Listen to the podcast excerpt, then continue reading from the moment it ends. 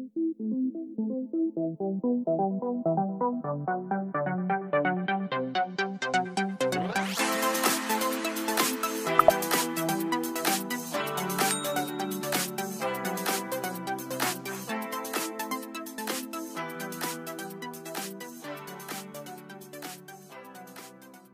La segunda temporada no se detiene. Hoy conversamos con un preparador físico con raíces argentinas, pero con una identidad venezolana, pues nace en Valencia. Germán Andrín posee experiencias en múltiples deportes, fútbol sala, baloncesto, fútbol profesional, rugby, voleibol, béisbol y tenis. Hablaremos de su amplia experiencia en distintos contextos deportivos y lo relacionado con la tecnología para el control de cargas. Te invitamos a que interacciones con nosotros, comentando y compartiendo el contenido para que lleguemos a una mayor cantidad de profesionales. Además, en los próximos días tendremos excelentes noticias que agregarán valor a nuestra profesión. Disfrutemos de esta entrega. Bienvenido también de, mi parte, Germán, o a este podcast eh, a, un profesional que, ha dejado o ha representado también al país en, si no bien no es, una disciplina del fútbol, pero ya en el lado del baloncesto y que ahora ya, ya en el extranjero, fuera de Venezuela, eh, sigue diciendo que, su corazón e, está completamente está en Venezuela y que, y que bueno, siempre lo lleva eh, a, Venezuela presente a, donde va. Entonces, bienvenido Germán a este podcast y espero que, sea un gusto para los que nos escuchan esta charla. Bueno, Salvador y, Rudy, eh, muchas gracias por la invitación. Eh, sin duda que para mí es un placer poder nada, ser, ser parte de, esta, de este nuevo proyecto que ustedes están, tienen, que me parece súper interesante, porque te brinda la posibilidad en el mundo actual en el que estamos de poder aprender y escuchar opiniones de otros, generar inquietudes uno mismo y hacia otros, y, me parece algo, algo muy lindo. Y, bueno, por supuesto, eh, que Venezuela es el país donde nací, donde viví creo que poco menos de 20 años. Eh, siempre viví en Valencia eh, y bueno, representé, tuve la posibilidad de estar en eventos oficiales en el fútbol sala, en el baloncesto, en el voleibol eh, playa y también evaluar algunas selecciones nacionales mm, eh, cuando estaban en Venezuela preparándose para, algunos, para algún evento internacional. O sea que puedo decir que pude ponerme la, la vino tinto en, tres o cuatro diferentes deportes eh, dentro de Venezuela. Así que por supuesto que el pasaporte con el que viajo, ahora llegué hace, un mes de Rusia, sigue siendo venezolano, aunque tengo otra,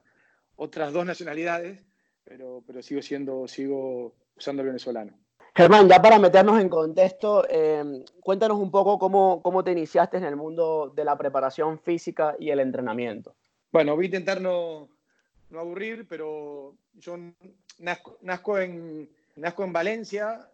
toda mi familia es argentina, ellos vuelven a los, a los 7, 8 años para, para Argentina y yo, bueno, ahí en Argentina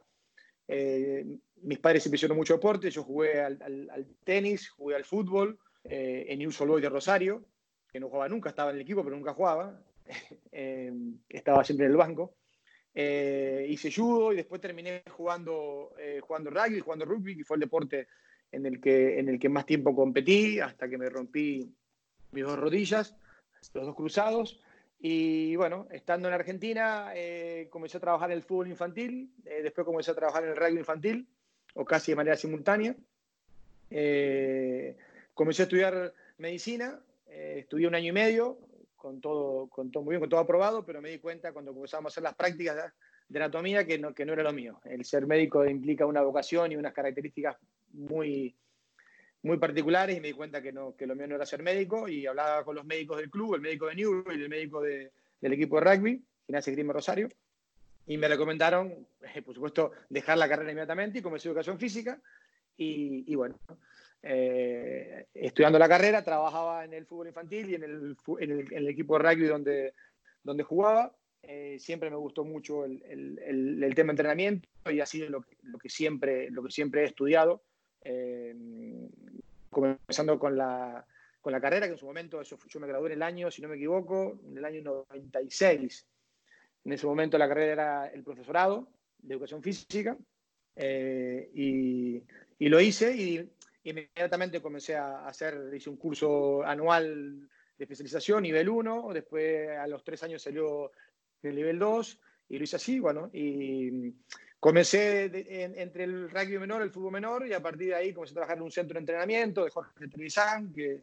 eh, que era un, un, entrenador referente, pues trabajó con los Pumas, con el equipo nacional, trabajaba con tenistas profesionales, trabajó en el hockey, y fue entrenador mío en una selección de, de, rugby, y él me lleva a trabajar a su centro de entrenamiento, y bueno, ahí, ahí, ahí inicio, yo tenía 21, 22 años, y, y nada, así, así me inició. Eh, ah, Germán, comentanos un poco acerca de tu inmersión en el fútbol y, y cómo fue ese paso también al, al baloncesto, eh, que es donde, en la disciplina donde actualmente también te desempeñas, donde también eh, vinieron los éxitos eh, con la selección nacional. Eh, comentarnos más o menos e, es, ese trayecto para, para ya luego ir a, bueno, un poco más en el tema de, de la preparación eh, específica de, de, bien, de los deportistas. Ok, estando yo en Argentina, eh, jugando rugby, eh, creo que tenía 24 años, 25 años, me rompo un cruzado, eh, a los seis meses me rompo el otro, y mi familia había vuelto hace un año, dos años para Venezuela por una cuestión laboral de mi padre, y, y yo decido eh, ir a Valencia, eh, mis padres vivían ahí en, en la avenida Bolívar. Eh, y, y, bueno, decido quedarme, me operé de una rodilla, me operé de la otra y por casualidad llevo un currículum ahí a, a Funda Deporte y nada, sí, me aceptan inmediatamente, yo, yo me tenía que operar, me aceptaron todo y así, así comencé con el fútbol sala. Eh, del fútbol sala de ahí me llevó a, la selección nacional, eh, estaba con el entrenador Álvaro Guevara, que es un entrenador colombiano que fue campeón del mundo con el fútbol salón, eh, con Venezuela. Y, bueno, estando, estando ahí en Valencia, siempre estuve más o menos cerca del Carabobo, pero, pero quien me propone llegar al fútbol es Sebastián Cano, que es un amigo este, personal que tuve porque jugábamos junto al fútbol eh, cuando, cuando, cuando, éramos niños en el, en el Club Ítalo. Eh, y yo estaba en Trotamundos en ese momento y el entrenador era Dolgueta y Sebastián, que siempre me había hablado mucho del fútbol, yo siempre estuve vinculado, pero, pero, pero no, no a nivel profesional. Nada, me hizo una propuesta que si no quería ir a trabajar ahí, y bueno, le dije que sí, o sea, dije sí, fue, un, fue una semana donde hablé yo con el club, yo estaba en pretemporada con Trotamundos, eh, hice un planteamiento en el club y el club me dijo que no, eh, Trotamundo, o sea, me dijo que, que, que, que las condiciones que yo pedía no, no eran posibles. El entrenador era Guillermo Narvarte, un argentino, del cual soy amigo personal, ahora está, ahora está en Boca, y él me dijo, Germán, eh, vos sos un gran profesional, haz lo que vos quieras, y bueno, entonces, así, así como en el fútbol, el, en el Carabobo, donde estaba el entrenador en ese momento era, era Dolgueta. Me surge una duda, eh, ya que has estado en los dos ámbitos, eh, quisiera saber si has podido eh, hacer sinergia entre los dos deportes, es decir, eh, si has podido agarrar lo mejor, em, em, lo que trabajas en un sitio y transportarlo al otro y viceversa. Mira, yo creo que una de las cosas que uno tiene que, que uno tiene que conocer, y yo, yo tuve la suerte y me di cuenta eh, durante el tiempo, a mí trabajar en Venezuela, que mi idea no era quedarme en Venezuela, pero me quedé porque, porque bueno, porque lo decidí, porque tenía mucho trabajo.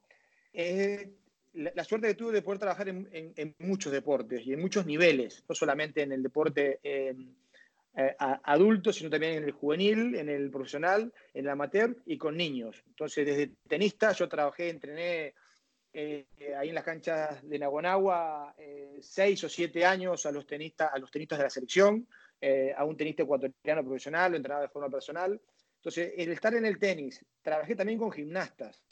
el haber estado en el fútbol sala, en el fútbol, en el baloncesto, en el voleibol. Y eh, durante un par de años entrené un grupo de locos que hacían carreras de, larga distancia, eh, esos que hacen 500 kilómetros en cinco días. Entonces, el hecho de poder vivir desde adentro las características del deporte, eh, cómo el deporte importa a nivel social, eh, cómo en, base al deporte, cómo es la idiosincrasia de los entrenadores y de los jugadores, cómo es el día a día, el nivel social en, el que, en el que se suele mover ese deporte,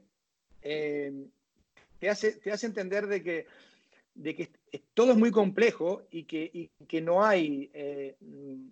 uno no puede pensar de que, de, que, hay recetas o que hay reglas, que, que, es una verdad y esto es una mentira, sino que yo creo que eso a mí me abrió eh, mucho la cabeza y me hizo criticarme permanentemente a la hora de decir, bueno, voy a, hacer, voy a tomar esta decisión. Eh, el decir, bueno, ¿por qué la tomo? Eh, porque no siempre porque uno hizo algo de una forma va a dar el mismo resultado en el mismo deporte o en otro deporte. Entonces yo creo que una de las cosas que uno tiene que valorar cuando está en la formación y cuando ya está trabajando es el, el, el de mirar para los costados y, el, y, y el, por ejemplo, decir, ¿cómo se haría esto en, en, el béisbol? Bueno, perdón, trabajé también en el béisbol, trabajé en, en Magallanes, en, la academia eh, de los Rays de, de Tampa Bay. Eh, entonces, mm, tantas experiencias, eh, ni mejores ni peores, pero yo creo que eso es una de las cosas que uno tiene que intentar hacer siempre. ver otros puntos de vista y no hacer siempre las cosas porque se hacen así que cuando uno entra en, una rutina y, no tiene tiempo y, no tiene recursos, es como que hay que hacer las cosas de esa forma porque se hacen así siempre. Y cuando uno es capaz de abrir los ojos y escuchar, generalmente el entrenador de fútbol o el, prepa de fútbol, como dicen acá,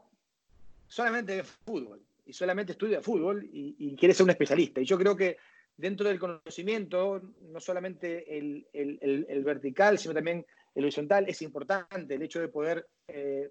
conocer otras, eh, otras tendencias, conocer otras metodologías, conocer otras formas de pensar y otras formas de hacer las cosas. Y, no, y no querer eh, decir esto está bien y esto está mal, que generalmente la gente pone un calificativo, este es bueno y este es malo. Yo creo que eso depende de y, lo que uno considere bueno o malo, así que yo creo que esa, esa es una de las, uno de los mensajes y una de las virtudes o, o suerte que yo tuve de poder trabajar sin quererlo, porque eran propuestas que me venían y, bueno, yo dije sí, ¿por qué no? Y en muchos deportes, en casi todos, eh, hice antes de comenzar o, durante, hice un análisis eh, em, biomecánico de lo que era el deporte. Eh, tanto en, los esfuerzos tiempo-espacio como, como, como, la, como la mecánica de movimiento, para, por supuesto, no ser el mismo plan de fuerza para, estos cinco deportes, sino que intentar aprender de lo, que era la competencia y a partir de ahí generar estrategias que pudieran, una vinculada con la otra, hacer que el deportista esté mejor preparado cuando, cuando vaya a competir. Germán, yo creo que has dado, has dado justo en el clavo, ¿no? Porque si bien es cierto, nos queremos especializar tanto y ¿no crees que si, como bien lo has dicho, ¿no? que si conocemos otras realidades y otros contextos y otras, em, otras especialidades, igual por ahí le podemos dar una vuelta y ser, más y ser, y ser mejores en, en, nuestro propio deporte, ¿no? Sin duda, mira, yo te voy a contar una, una experiencia rápida. Cuando estaba yo en Tampa Bay, em, con el que trabajé con excelentes profesionales, eh, muchos de ellos ex peloteros, pero también con, con, con, un eh, fisio se llama Pablo Pacheco y, bueno, con Ronnie Blanco, que estaba al frente de la, de la academia. Yo en ese momento tenía el pelo largo. Eh, eh, estaba con Magallanes y Magallanes, ahí, ahí me decían Messi, lo que estaban ahí, porque yo tenía el pelo largo, Messi usaba el pelo largo. a lo que voy con esto, que el, el jefe de, ligas menores de Tampa Bay, una de las normas era tener el pelo corto. Y siempre que iba una vez al mes o cuando yo iba para Estados Unidos, él me decía, un señor de unos 70 años, ¿cuándo te vas a cortar el pelo? Y yo, y por supuesto, jajaja, nunca me lo corté. Eh, al final, eso después, me, eso, otras cosas, me gustó eh, eh, irme de ahí. Pero yo recuerdo que comencé a hacer evaluaciones con, la, con, con, una forma de salto. Comencé a hacer evaluaciones de carrera intermitente para los jugadores de posición y para los pitchers. Eh, generé unos protocolos en base a la distancia eh, que hay entre las bases y un montón de cosas. Y gracias a mí, gracias a ahí me dieron vía libre. Pero muchas veces me decían, eh, cuando venían estos jefes, esto no lo podemos hacer. Y yo decía, pero ¿por qué no? Porque se ha hecho siempre así. Y cuando vino el jefe de, de, de, Stretch and Conditioning de, Estados Unidos,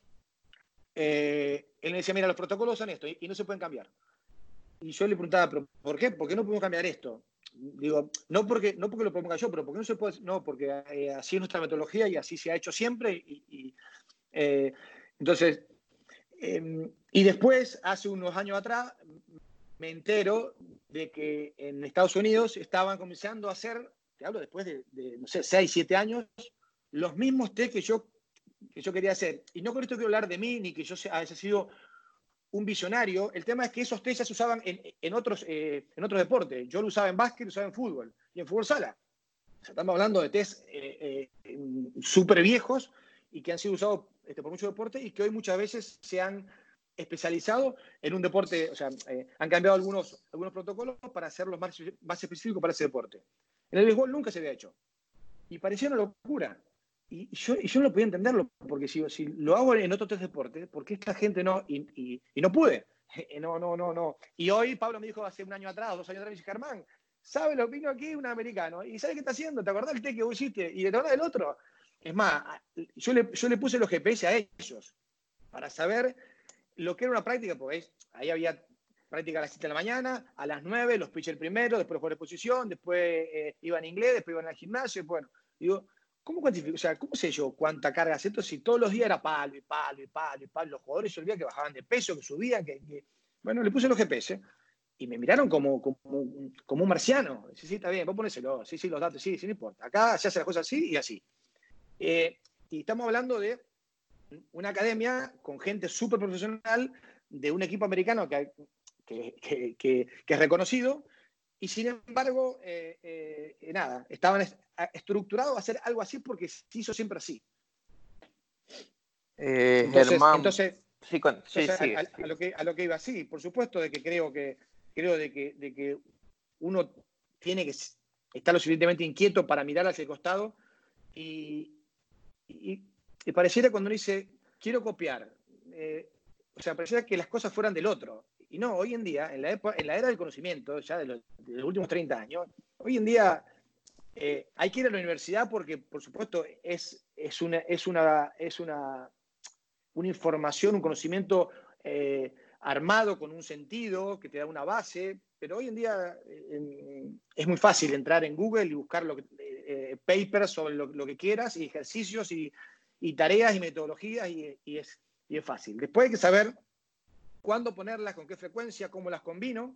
Eh, hay que saber trabajar con un entrenador, con un head coach, hay que, trabajar con un asistente o dos asistentes o tres, con el de ataque y con el de defensa, hay que saber convivir con el fisio o los fisios, con el médico y los médicos, con el recuperador o con los recuperadores, con el psicólogo, eh, eh, con, el, con el delegado, con el director deportivo y, y entre todos intentar que el trabajo que se haga donde hay muchos especialistas eh, dentro, de, dentro de, una, toma de decisión de un, equipo, de que mm, nos enriquezcamos y saber de que yo opino sobre el área que puedo conocer más, para decir que soy un especialista, y también me hace conocer de las otras cosas. Eh, eh, el nutricionista, yo no puedo decirle al nutricionista, mira, no te metas en esto, porque a lo mejor él sabe también de, metodología de entrenamiento, a lo mejor ha sido deportista, a lo mejor en, en otro momento fue, fue este, preparador físico, y eso hace de que uno eh, eh, siempre, desde entender de que no hay una verdad, eh, de que no está bien ni que está mal, siempre uno tiene cómo aprender, y si uno es inquieto, bueno, se, se, va, se va, a enriquecer con la opinión de, de otros, y, y, y, y, no es copiar, sino es ver cómo lo hace el otro y, yo adaptarlo a mi, a mi, a mi, a mi realidad. Germán, ya que hablas de adaptación y, que has pasado por varias, varias culturas de trabajo, con varios grupos de trabajo, nos gustaría que también en estas relaciones interpersonales con jugadores o con miembros del cuerpo técnico, ¿qué herramientas eh, has, utilizado o te han ayudado a adaptarte más fácilmente a, una cultura? O, hoy en día o, en estos últimos tiempos has trabajado en, Rusia eh, con el Zenit en, la parte de baloncesto y, bueno, cómo ha sido esa, esa relación allí y bueno, en, en, otras culturas que has podido convivir. Bueno, yo creo que como, como en, toda, en toda situación eh, dentro de tu familia o, en otra situación laboral, eh, yo creo que una, una, de, las, una de las bases eh, es el respeto. yo creo que el, el, el respetar y el conocer el, lugar donde uno llega es muy importante. El, hablar poco y escuchar mucho, eh, el no mostrarse mucho y ver mucho, eh, hace que uno pueda entender en dónde está para, saber eh, cuál sería la manera más eficiente para uno desenvolverse. junto al respeto, está el ser profesional, por supuesto, el, que tu trabajo, eh, no desde el conocimiento, hablo desde las, las, las eh, los valores o el valor de, ser profesional, de, estar eh, siempre a horario, de cumplir con tus tareas, de, ser respetuoso, de, hacer aportes, de, llegar antes, de ir de último. Eh, creo que tu trabajo eh, y la forma de relacionarte hace de que sea más fácil la adaptación, porque, porque eh, el que nadie sabe lo que es ser extranjero hasta, que es. Es ir a un lugar, llámese equipo, llámese ciudad, lo que sea, y donde lo que pudiste haber hecho mal o bien, nadie lo conoce y, tenés, que, y tenés que desempeñarte eh, eh, intentando dar, eh, dar lo mejor. Entonces yo creo que muy importante es intentar imaginarse en, dónde voy a estar o dónde estoy una vez que te contratan, que el respeto sea una de, las, una de, tus, de tus pilares, que el profesionalismo sea otro pilar eh, y después la empatía. Yo creo que es importante ponerse en el lugar del otro eh, y, nunca prejuzgar y creer que si alguien me está diciendo algo es porque me quiere eh, o serruchar el piso o, quiere que me vaya mal o quiere generar un problema, que también lo hay de, esos. Pero bueno, si uno, si uno es capaz de reconocerlo, siendo profesional nadie puede decirte nada, siendo respetuoso nadie puede decirte nada y después cada situación pone a cada uno en su lugar. Germán, y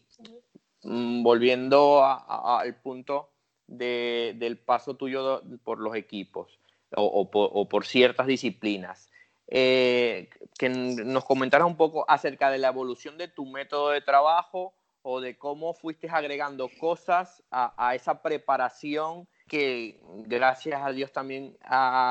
te ha llenado o, ha tenido eh, resultados positivos y bueno, cómo ha, cómo ha ido evolucionando esa, esa metodología de trabajo propia que sin embargo eh, está también condicionada un poco por los cuerpos técnicos que trabajas y por el sitio que, estés, ¿no? Bueno, eh, yo tuve la suerte el año 2005, 2006, a través de una publicación que yo hice sobre un estudio cinemático del fútbol sala, conocer a José Carlos Barbero, que él también estaba trabajando en el fútbol sala y ha publicado, yo esa publicación la hice de un sudamericano de fútbol sala, eh, analizando cinco o seis partidos, él lo había hecho de la Liga Española, consiguieron los datos y bueno, nos pusimos en ese, entonces en contacto por internet, después él fue un par de veces para Venezuela, él estuvo monitoreando eh, la selección del doctor, eh, la selección de Venezuela, ahí fue el, nombre de, donde el head coach, el, técnico de, de Paez, exactamente. Y a través de él llego a tener acceso a la tecnología, a los primeros GPS, de la, empresa era GPS Sport, que ya ahora fue absorbida por, por, por, Catapult, pero eran los primeros dispositivos que se estaban usando a nivel mundial. Yo tuve la suerte de, el primer equipo del mundo, escucha esto, el primer equipo del mundo que usó GPS en partidos oficiales FIFA fue el Carabobo Fútbol Club. Los árbitros no sabían, nunca se enteraron. Pero en el año 2006 o 2007 el Carabobo Club usaba GPS, GPS Sport, y tengo datos de, una temporada eh, de ese entonces. Pero además, él había intentado, José Carlos, conseguir el permiso para usar, eh, como él estaba con Venezuela en esa Copa América, yo conseguí a través de la federación, como yo estaba en el fútbol sala, que los árbitros usaran los GPS durante la Copa América. Y fue, el, ahí hicimos un par de publicaciones, los primeros datos de una competencia oficial con árbitros a nivel FIFA. Eh, eh, eso lo hicimos en, la Copa América de Venezuela. Y mm,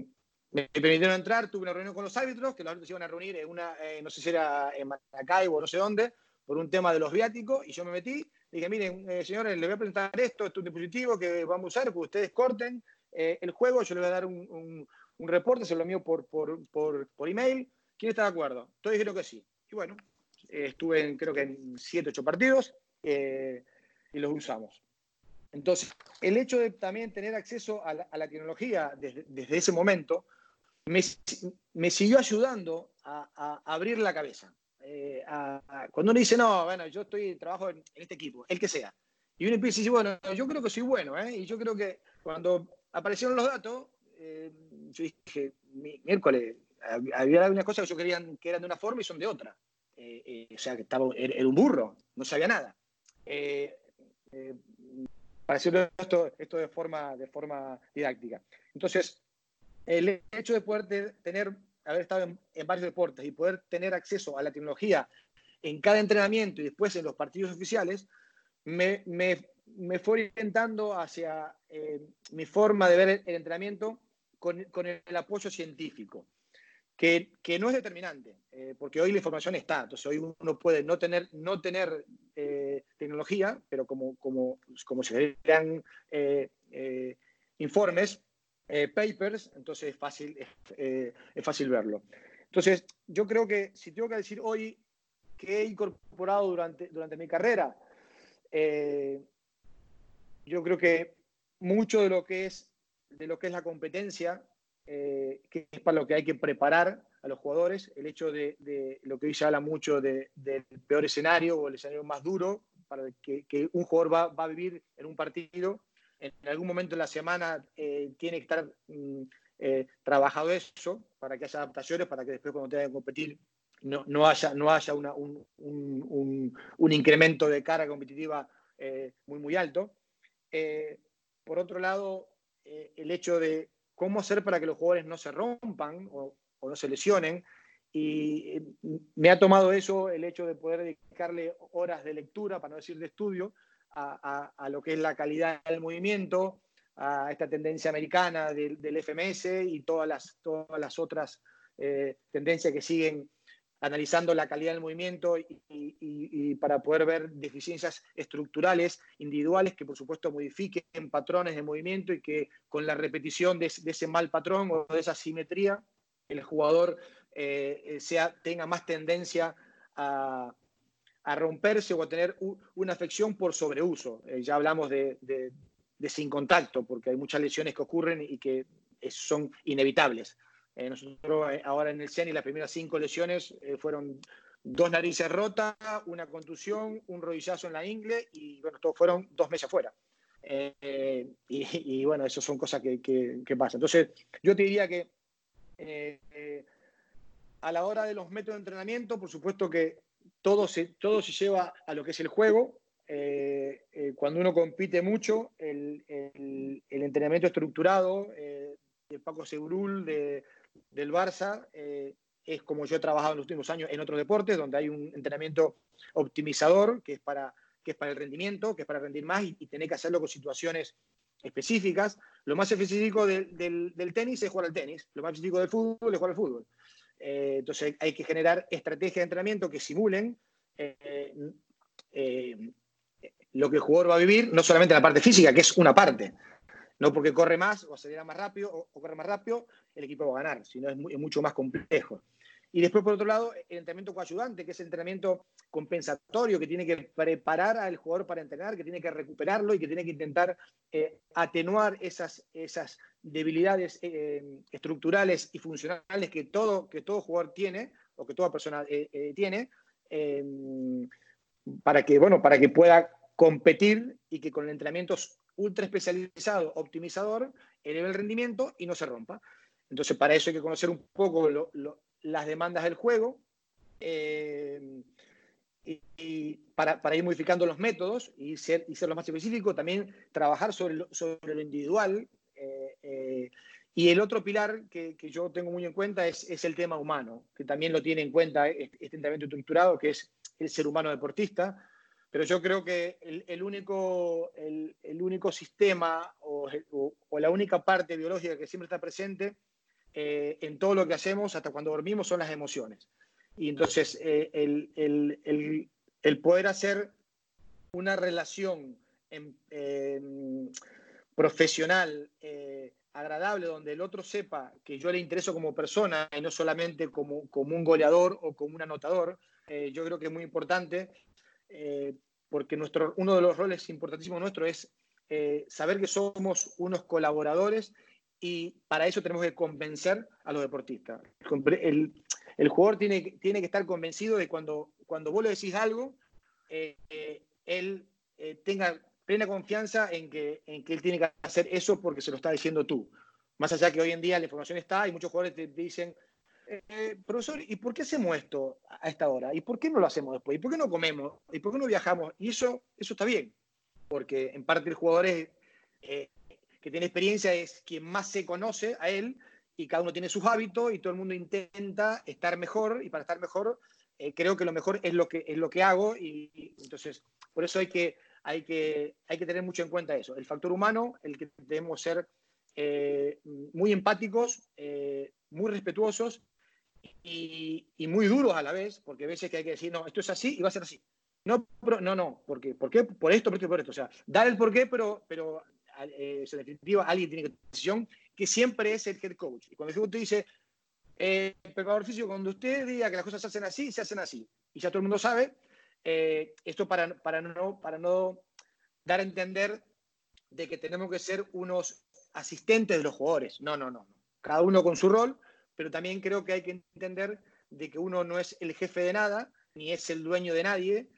y que uno está para recomendar lo mejor para ellos y uno está para, para escuchar y, y, escuchar para que después eso sirva para convencerlos eh, de, que lo que se está haciendo y que el esfuerzo que ellos hacen tiene una dirección y tiene un motivo y tiene una razón y que después se podría ir ajustando, pero, pero, pero que esa debe ser la línea de, de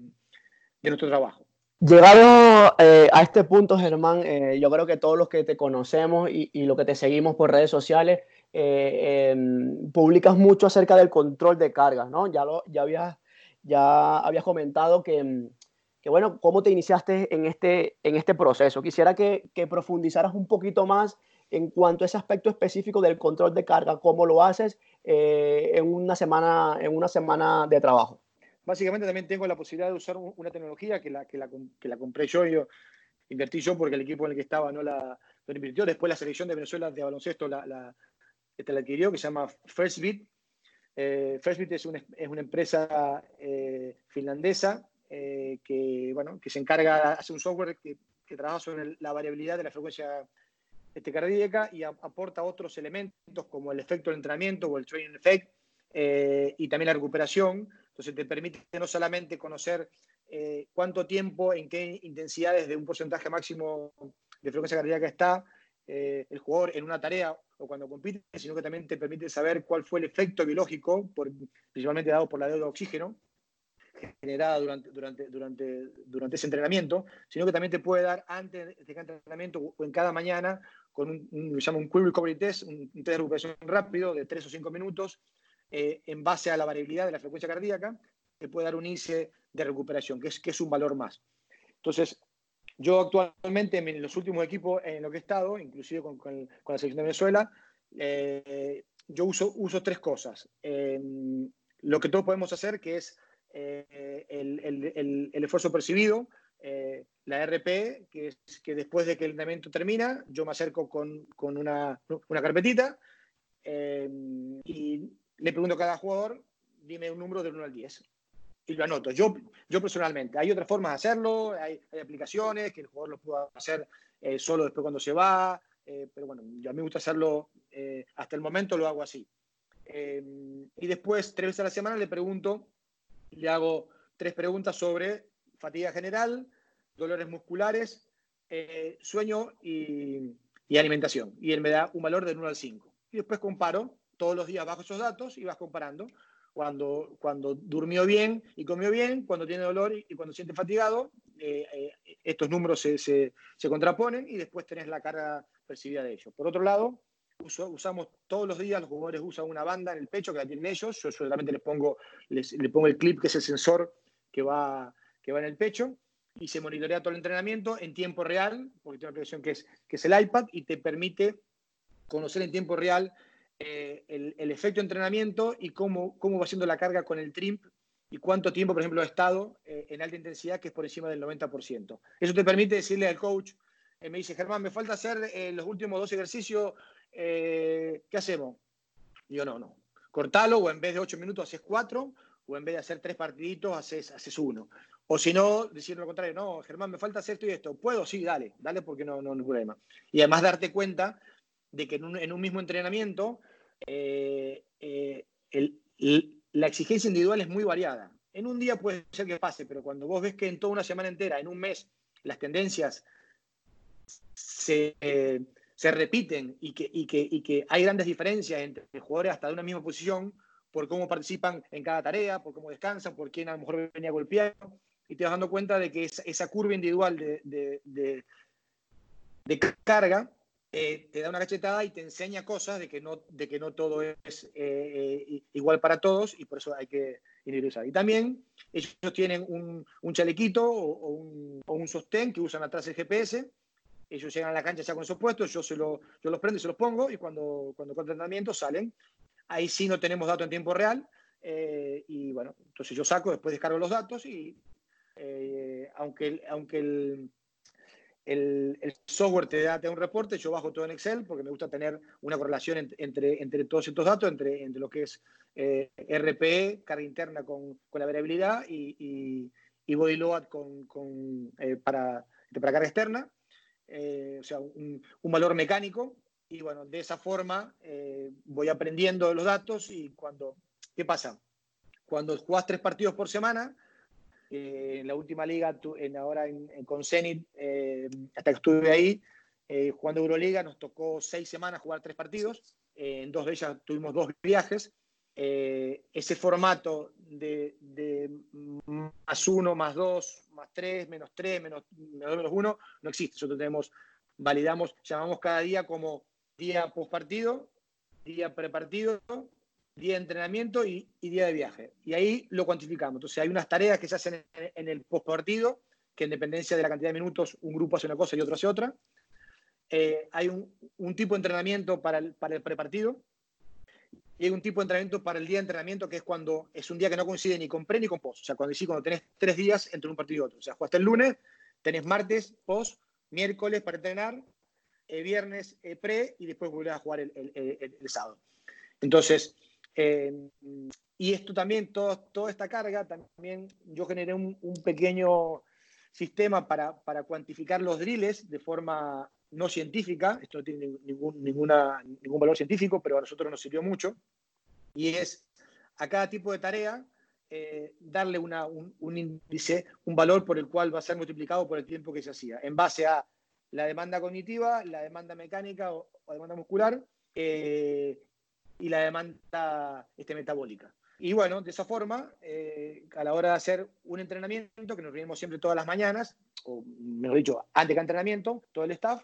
eh, bueno, vamos a trabajar esto, esto y así, y eso nos da un número y que, bueno, podía estar relacionado o no con lo, que, con lo, con, digamos, con lo previo. A mí yo siempre me gusta tomar como referencia el, índice de carga aguda catacrónica, eh, no porque crea que es determinante, pero me parece que es una, forma de, ordenar los datos. Hoy en día sabemos que hay, varias publicaciones que eh, han demostrado o dicen de que no existe una, relación tan directa entre ese índice de carga aguda caracrónica con el índice de lesiones. Pero a mí me parece que, es un, que ese índice lo que nos ayuda es a tener sentido común, de que no podemos hacer un sub y baja con las cargas eh, cuando tenemos la posibilidad de, hacerlo, porque cuando el jugador compite, compite, viaja eh, entrena a mediodía, que será un día de recuperación, y después vuelve a jugar, esos dos días, si el jugador jugó 30 minutos en tema del básquet o jugó los dos partidos enteros, por supuesto de que los índices se van a la, a. Entonces, eh, pero sí creo que, bueno, entonces tomamos en cuenta un poco eso, semana por semana, yo tengo una hoja de Excel donde lo hace eh, de forma automática, cuando pones el tipo de ejercicio, el tiempo ya te lo va diciendo y, te permite ir aprendiendo esos datos y claro, después de una temporada, después de 40 mm, semanas o 30 semanas, te permite eh, revisar esa información y bueno, eh, eh, ir tú aprendiendo de, los datos, nunca nunca, sin perder eh, el, crédito de tu evaluación permanente, o sea, de tu observación, de la observación de tus compañeros, de los asistentes, del oficio, eh, del, cómo nos vemos, cómo lo ves a este, cómo lo ves al otro. Eso no hay que perderlo nunca y nunca los datos van a ser más importante que, la evaluación permanente que puede hacer todo un staff y que, eh, y que en definitiva quien la tiene más difícil es el, el, entrenador principal o el director técnico porque es el que toma direcciones y cuando las cosas van bien le lleva, se lleva el premio, pero cuando van mal se lleva una patada en el, en el traste.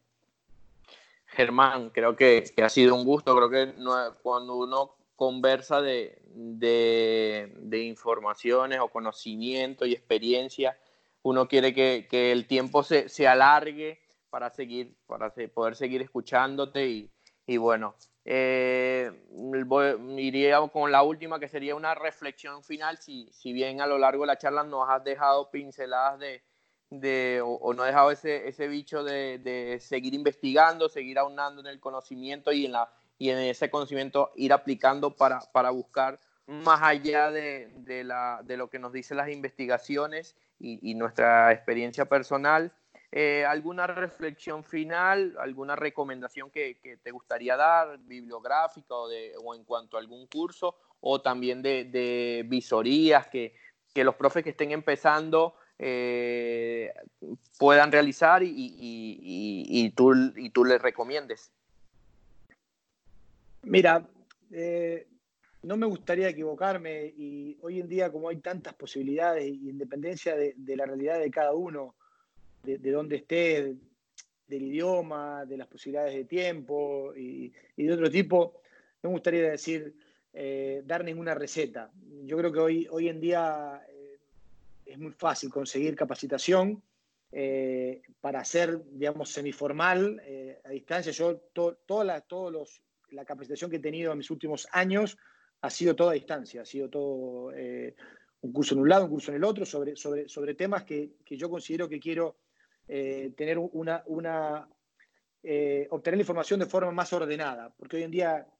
está la información. Eh, y si tuviera que darle una recomendación a, los, a los jóvenes, uno cuando, quizás cuando arranca se aferra mucho a, a, lo que ve en el papel o a lo que ve en, la universidad o, o a, lo que, o, a lo que, o a lo que hacen los profesionales. y, y pareciera que eso fuese la verdad y eso es lo que está bien y eso es lo que, lo que hay que hacer. Y mañana cambia y, y, si ya no hay que hacer estiramiento digamos, estático, el que lo hace eh, es un animal y, y, está criticado, entonces uno se olvida de, de, que tiene jugadores que a lo mejor lo han, lo han hecho siempre y que tampoco e, ese, ese estiramiento como, como ejemplo no es que esté mal, sino que a lo mejor lo usábamos en algunos momentos para, para algo que no era lo más, eh, lo más adecuado, pero pero no quiere decir que, que eso esté mal, o sea que que intenten ser eh, eh, eh, críticos y ver que donde están, como trabajamos con seres humanos, es, muy complejo. Y, no hay verdades. Y siempre hay que estar aprendiendo y, evitar ponerles etiquetas. Em, y querer copiar es lo peor que uno puede hacer. Querer ver cómo lo hace el otro para uno adaptarlo es lo mejor que uno puede hacer. Porque copiar, si uno lee el libro de, de Nadal eh, y uno quiere hacer lo que, lo que hacía el tío con él y bueno, terminamos todo peleado, eh, eh, todo roto y, entonces, o, cómo entrenar el Barça. entonces yo creo que eso, estudiar por supuesto que es súper importante, entender que como todo es muy complejo, tanto la vida como, como el deporte, hay que saber un poco de cada cosa y después, por supuesto, donde uno se sienta más capacitado y más le guste, ser más especialista y, entender que, el, niño o el joven eh, es el protagonista de su aprendizaje y de su desarrollo, y el profesional gana mucho dinero eh, y en definitiva quien se expone es él, y uno siempre pasa a ser un educador, un formador eh, y un potenciador, digamos, del, rendimiento. Entonces yo creo que eso, estudiar mucho, saber que no sabemos nada, eh, eh, siempre estar abierto para, para, cambiar, por supuesto compartir eh, esta experiencia, que es algo que es algo súper lindo, el, el, agradecimiento es algo, es algo válido, y después saber que nuestro rol es muy limitado, es muy limitado y que, y que siempre vamos a tener más preguntas que dudas. Por eso hay que preguntar, siempre decía un profe amigo mío, no hay preguntas tontas, hay tontos que no preguntan. Germán, ya, para finalizar y de antemano agradecerte tu tiempo y agradecerte cada una de esas reflexiones y cada uno eh, de esas experiencias que, que, sin duda eh, estoy seguro que para nuestros oyentes eh, van a ser de, de, mucha, de mucho agrado. Quisiera que nos dejaras alguna frase que, que, sientas que en algunos casos te haya motivado y te haya impulsado a llegar a donde, a donde estás en la actualidad. Mira, me agarras, me agarras en offside alguna frase me da razón, o sea, no, yo lo eh, como frase lo que pudiera decir es que eh, hay que ser inquieto y hay que moverse. Y a partir de ahí las cosas pasan por algo.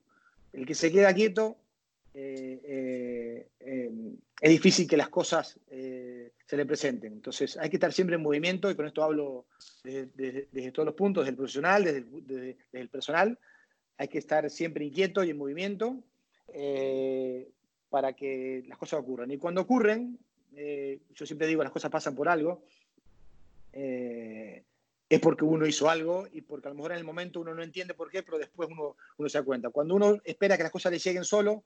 solo entonces lo único que uno puede controlar y que no se recupera es el tiempo. Y, y, aunque es una frase hecha, hoy nos estamos dando cuenta con lo que estamos viviendo, de todo el tiempo que tenemos, y que sin embargo a lo mejor ahora mismo lo, estamos desperdiciando, porque ahora podemos elegir hacer lo que, lo que queramos hacer. Entonces yo creo que eso, eh, darse cuenta de que, de que eh, uno debe tener siempre una actitud de movimiento, de proactividad, eh, para, que, para que las cosas puedan darse. No esperes, no esperes un resultado diferente si sigues haciendo siempre lo mismo. Pues lo dicho, muchísimas gracias por tu tiempo nuevamente. ha sido un verdadero placer tenerte en nuestro espacio y nada, desearte mucho éxito próximo, en tus próximos proyectos. Germán, igualmente de, esta parte agradecido. Este, ha, sido, ha sido un gusto poder escuchar, poder cómo ha sido esta, esta evolución en, todo tu trabajo, en, estos aspectos de, referentes al control de la carga y,